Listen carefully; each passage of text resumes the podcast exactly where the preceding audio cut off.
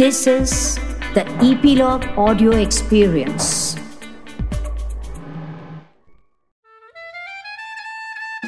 नमस्कार।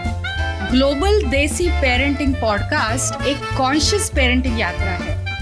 इसके 32वें एपिसोड में मैं डॉक्टर साइली अमरापुरकर, आपका बहुत बहुत स्वागत करती हूँ।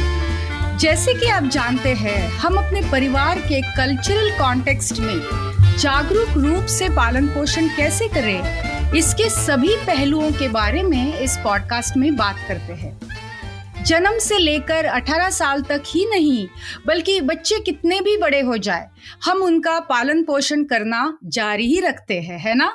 लेकिन एक बात तो पक्की है, that there is no right or wrong way to parent a child, and what works in parenting differs from person to person and family to family लेकिन दुनिया के सभी पालकों से कुछ सार्वत्रिक अपेक्षाएँ और लक्ष्य होते हैं। जैसे some universal parenting expectations and goals are there जिन्हें हम नकार नहीं सकते।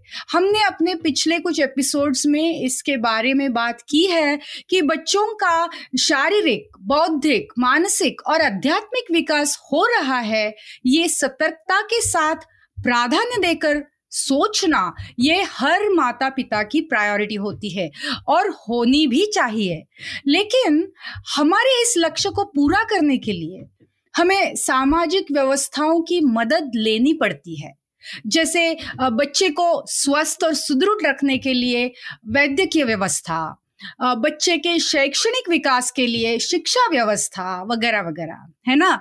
So we can not and do not bring up kids in a vacuum we are dependent on these systems around us every step of the way. लेकिन क्या हम जानबूझकर चुनाव करते हैं कि मेरा बच्चा किस स्कूल में जाएगा और क्यों? किस तरह और क्या शिक्षा लेगा? Are we consciously making a choice as to what school my child will go to and why what will he और शी लर्न एंड हाउ और are we just following the masses क्या हम उन प्रथाओं का आँख बंद करके पालन कर रहे हैं, जो पीढ़ियों से चली आ रही है। हम शिक्षा को एक उपकरण के रूप में कैसा देखना शुरू कर सकते हैं? अब समय आ गया है कि हम समझे कि वन साइज़ फिट्स ऑल नीति यहाँ काम नहीं कर रही और प्रत्येक बच्चे के पास शिक्षा प्राप्त करने का एक अनूठा तरीका होता है। बच्चे को किस प्रकार का शिक्षण दे, ये सोचते वक्त हमें उस पर ध्यान केंद्रित करने की आवश्यकता है। तो आज इस महत्वपूर्ण विषय पर हमसे बात करने के लिए हमारे साथ है शिक्षण विशेषज्ञ डॉक्टर मीनल परांसपे नमस्कार मीनल जी। नमस्कार बहुत बहुत नमस्कार। डॉक्टर मीनल ने प्राचीन भारतीय संस्कृति और इतिहास कौटिल्य अर्थशास्त्र में पीएचडी की है और मुंबई विश्वविद्यालय से संस्कृत की विद्वान भी है। आपने यूके कैम्ब्रिज विश्वविद्यालय से अंग्रेज़ी भाषा पढ़ाने के पाठ्यक्रमों में विशेषज्ञता हासिल की है।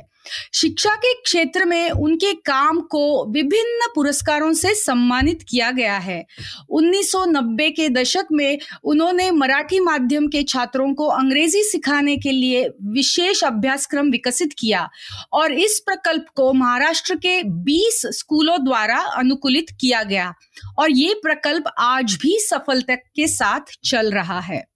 2015 में उन्हें दूरदर्शन द्वारा शिक्षा के क्षेत्र में प्रेरणा पुरस्कार से सम्मानित किया गया। Meenal ji, global desi parenting podcast के इस मंच पर आपका बहुत बहुत स्वागत है। मुझे यहाँ बुलाने के लिए बहुत बहुत धन्यवाद साइली जी। बहुत अच्छा लग रहा है ऐसे ग्लोबल पेरेंटिंग के बारे में बोलने। तो क्या आप शुरू में हमें बताएँगी कि how did we get the education system we have and how is our education system changing? तो आज हमारी जो शिक्षा प्रणाली है, उसकी स्थिति क्या है और हमारी शिक्षा प्रणाली कैसे बदल रही है? तो शिक्षा के बारे में, हमारी जो ये शिक्षा प्रणाली है, उसकी शुरुआत सबको मालूम है ब्रिटिश लोगों ने की। मैकॉले ने जो जो बोलते हैं, जो इम्प्रूवमेंट्स रखे और उसने ये किया इंग्लिश सब जगह कंपलसरी करा, करना चाहिए। और जो सिस्टम बदली, वो वहाँ से शुरू हो गई। लेकिन हमने ये याद रखना चाहिए कि उन्होंने ये शिक्षा प्रणाली बनाई। वो उनको प्रशासन के लिए जो क्लर्क्स चाहिए थे, लिपिक चाहिए थे, उनको बनाने के लिए बनाई। कोई साइंटिस्ट या कोई अच्छा पढ़ लिख के कोई इंडिपेंडेंट कोई आदमी बन सके ऐसी उनकी बिल्कुल उम्मीद नहीं थी। रादर वो ये नहीं चाहते थे यही बोलना अच्छा है। तो उसमें हम्म। बदल करना तो आवश्यक था। और मालूम है इवन हमारे स्वतंत्रता से पहले अभी तो हमने अभी पचहत्तर साल पूरे किए स्वतंत्रता से लेकिन मुझे ये बोलने के लिए बहुत अच्छा लगता है कि उससे पहले लोकमान्य तिलक ने अपनी स्कूल चलाई। उससे पहले ठाकर बापा ने आश्रम आश्रम स्कूल पहली चलाई उड़ीसा में वो भी। और वैसे गुजरात में। कोई आश्रम स्कूल गांधी जी की प्रेरणा से चल चल गए। तो ये तो पूरे अपने स्वतंत्रता से पहले हो गया।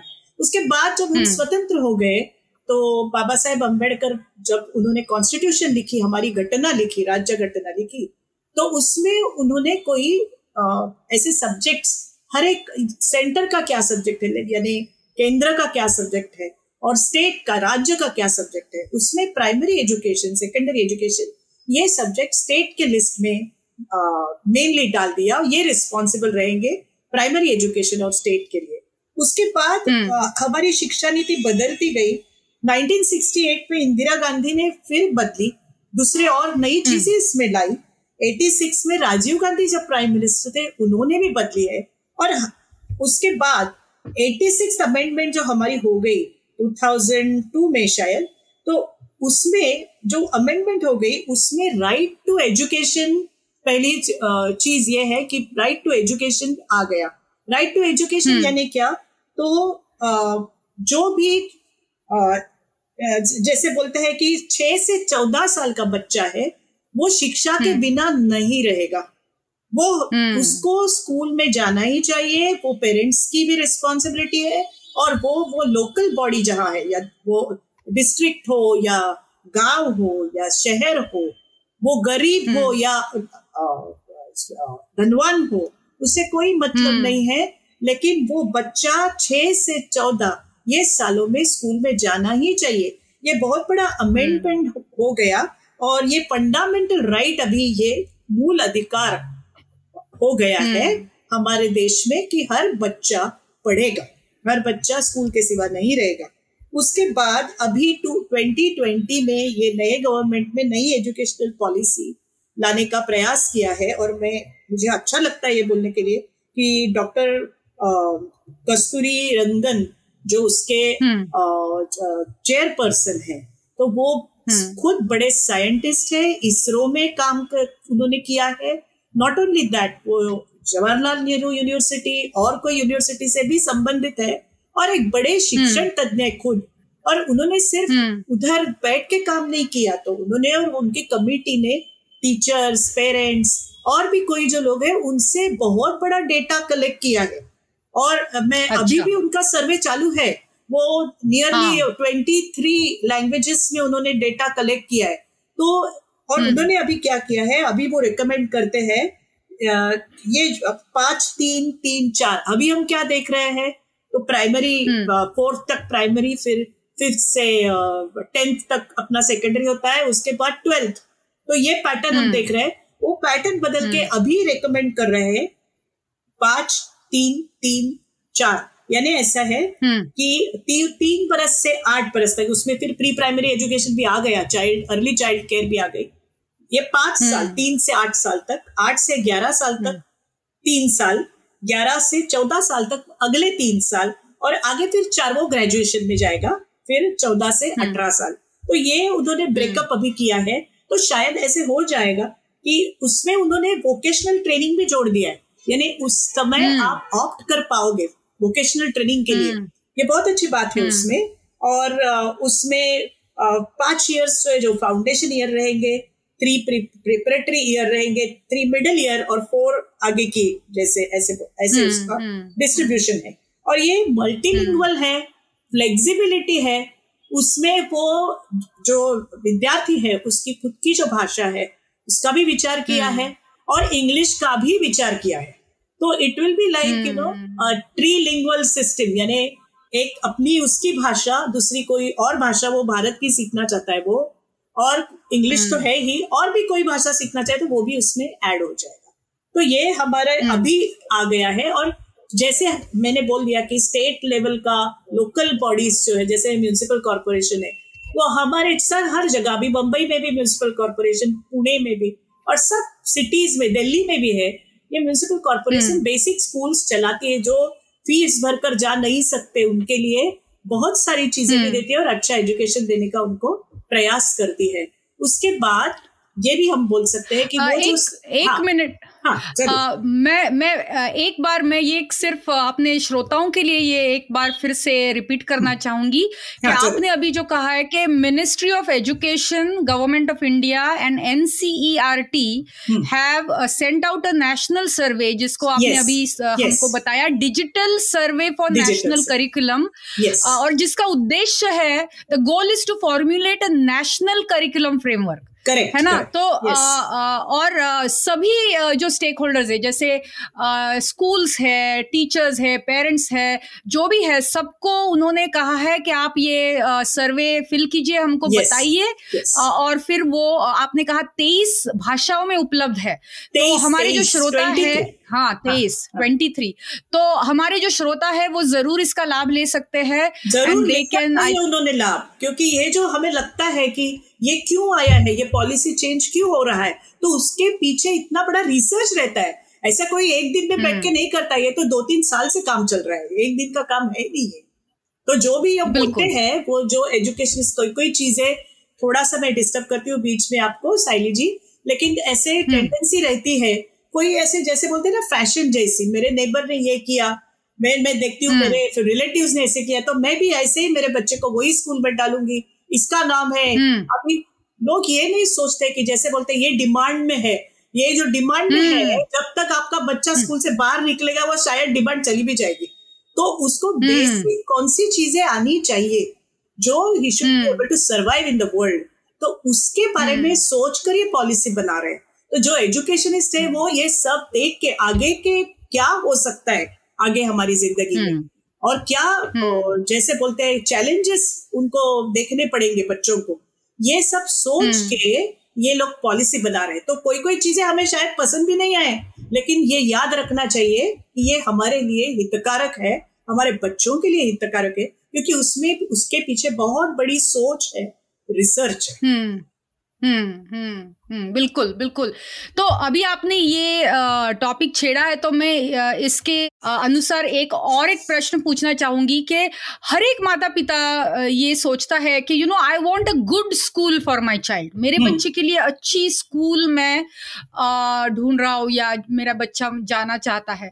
तो आज जब एक पालक अपने नन्हे बच्चे या बच्ची को किस स्कूल में डाले ये सोचता है तो उसके सामने बहुत सारे विकल्प होते हैं। और इतने सारे शैक्षणिक विकल्पों के साथ निर्णय लेना बहुत भारी पड़ सकता है। तो निर्णय लेने के लिए उन्हें किन किन चीज़ों को ध्यान में रखना चाहिए या क्या मानदंड है जिनका उपयोग करना चाहिए? आपको क्या लगता है? देखिए इसमें दो तीन चीज़ें हैं। पहली चीज़ ये है कि आप सोचिए, आप जहाँ रहते हैं, आपका जो जॉब है फादर का जॉब या मदर का जॉब, वो आप एक जगह रहने वाले हैं या आपका ट्रांसफ़र होने वाला है? पहले ये चीज़ ध्यान में रखिए आप एक जगह रहने वाले हैं।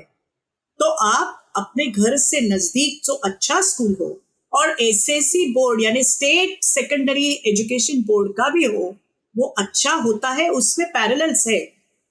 आ, यदि आपको ऐसा है कि आपके ट्रांसफरेबल जॉब है आज आप यहाँ हैं कल आप और कहीं जाएँगे ऐसी चीज़ है तो दो बोर्ड्स है इंडिया में बहुत अच्छे एजुकेशन दे रहे एक है सीबीएसई बोर्ड एक है आईसीएसई बोर्ड और ये दोनों बोर्ड्स ऑल इंडिया लेवल पे है और वो उनका सब जगह करेक्ट उसका रेगुलेशन सब जगह रहता है और मीडियम ऑफ़ इंस्ट्रक्शन उनका इंग्लिश है लेकिन वो जो लोकल लैंग्वेजेस है इंडियन लैंग्वेजेस है उन्हें भी महत्व देते हैं सीबीएसई e का हम्म। ज़्यादा महत्व साइंस मैथ्स पे है जो आप एंट्रेंस एग्ज़ाम हम्म। बोलते हैं ना जैसे जेई e की एंट्रेंस एग्ज़ाम है या इंजीनियरिंग हम्म। की है सीईटीज है तो उसका बेस जो है वो सीबीएसई e ज़्यादा वेटेज उसमें लगता है।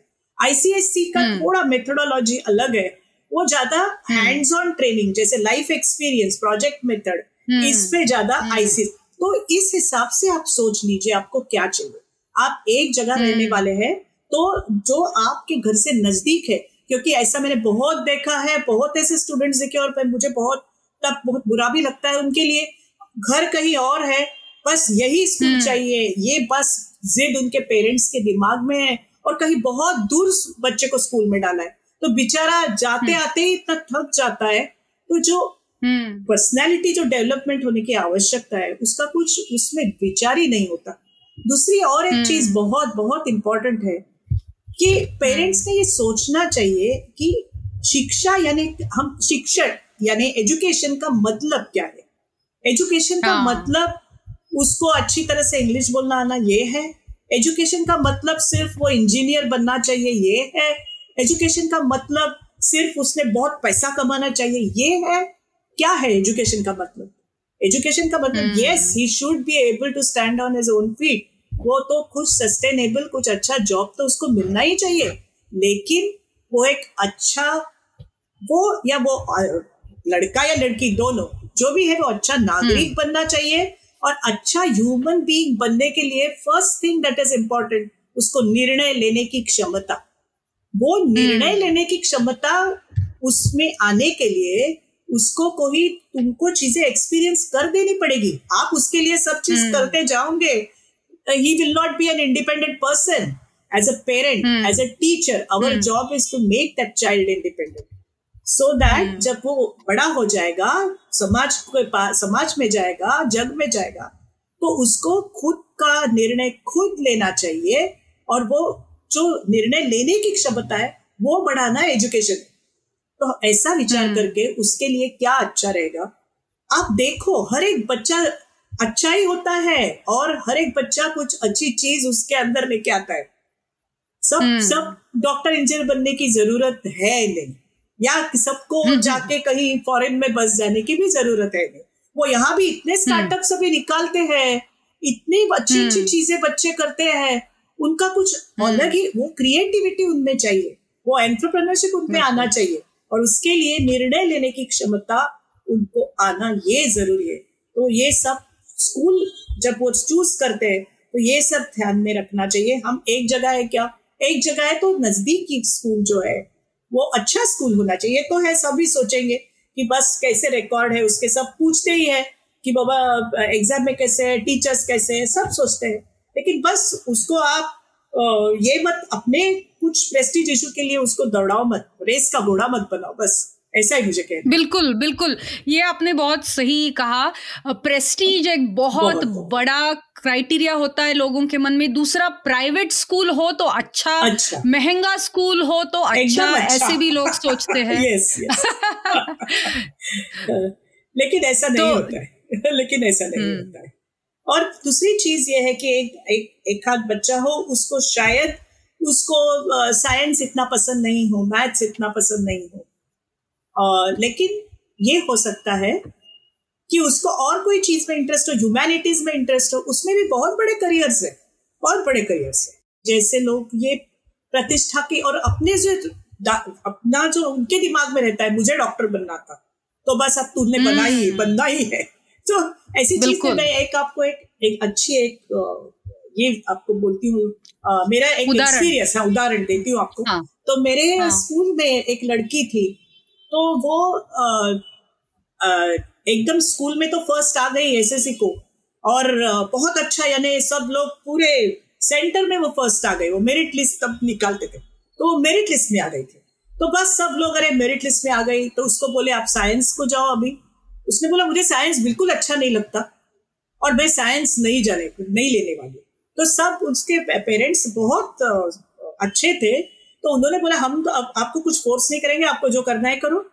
शी वेंट टू आर्ट्स उसने इकोनॉमिक्स लिया वो बहुत अच्छी इकोनॉमिस्ट है आज। तो ऐसी कोई चीज़ नहीं रहती है। साइंस जाना चाहिए। और अभी मेरी भी एक स्टूडेंट है वो भी ऐसे ही बहुत अच्छे मार्क्स उसे अबो नाइन्टी मार्क्स मिले उसको एस में। तो सब उसके पीछे पड़े थे कि आप साइंस जाओ। तो उसने पहले से आ, उसको मालूम है she wants to do I और आईएफएस उसको वो सिविल सर्विस में जाना चाहती है बोलती है मुझे तो ज़्यादा से ज़्यादा जनरल नॉलेज चाहिए। So she has got to arts she is also doing economics statistics और हिस्ट्री लिया है उसने क्योंकि उसको वो पढ़ना है because she wants to be an I S officer या आई एफ़ एस ऑफिसर तो ऐसे बहुत बहुत कुछ चीज़ें कर सकते हैं।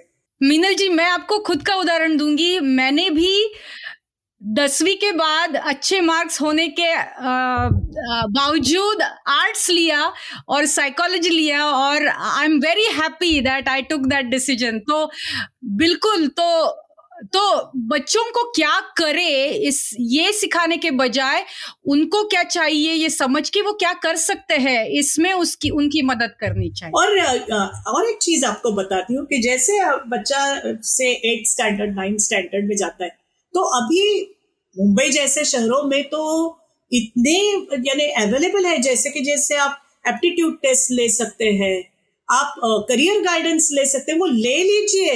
And they advise you correctly कि ये आपके स्ट्रेंथ है ये आपके बल स्थान है। तो उसके ऊपर आप कॉन्सेंट्रेट hmm. करेंगे definitely success would be yours likings क्या है एबिलिटी क्या है एप्टीट्यूड क्या है वो थोड़ा समझ लीजिए। तो उससे अच्छे हो जाएँगे ना बच्चे को जो करना है जिसमें आनंद मिलता है वो कर पाएँगे वो। And then you can do better बिल्कुल और ये विषय तो इतना बड़ा है और इसमें हमें और भी बहुत सारी चीज़ें आपसे सीखनी है। तो हम आज के लिए यही रुकेंगे लेकिन let's come back again to continue talking about this in our next episode और स्पेशली uh, आपने जो इंग्लिश मीडियम स्कूल्स और वर्नाकुलर uh, स्कूल्स की बात की उसके बारे में मेरे पास बहुत सारे सवाल है। मुझे हाँ. uh, मुझे मालूम है कि हमारे श्रोताओं को भी बहुत सारे सवाल होंगे। तो मीनल जी आपने हमें सोचने के लिए बहुत सारी सामग्री दी है आज और मुझे आशा है कि आप हमारी शिक्षा प्रणाली के अधिक पहलुओं के बारे में बात करने के लिए अगले एपिसोड में फिर से हमारे साथ बातचीत करने आएँगी ज़रूर, ज़रूर. तो लेट्स डू दैट आप सुनने वालों को आज का एपिसोड कैसे लगा आ, वो हमें ज़रूर लिख कर भेजिए। और हाँ अपने दोस्तों के साथ ग्लोबल देसी पेरेंटिंग पॉडकास्ट ज़रूर शेयर कीजिए। अगले एपिसोड में हम फिर मिलेंगे। तब तक स्टे सेफ़ स्टे हेल्दी और हाँ अपने बच्चों को प्यार भरी झप्पी देना नहीं भूलना।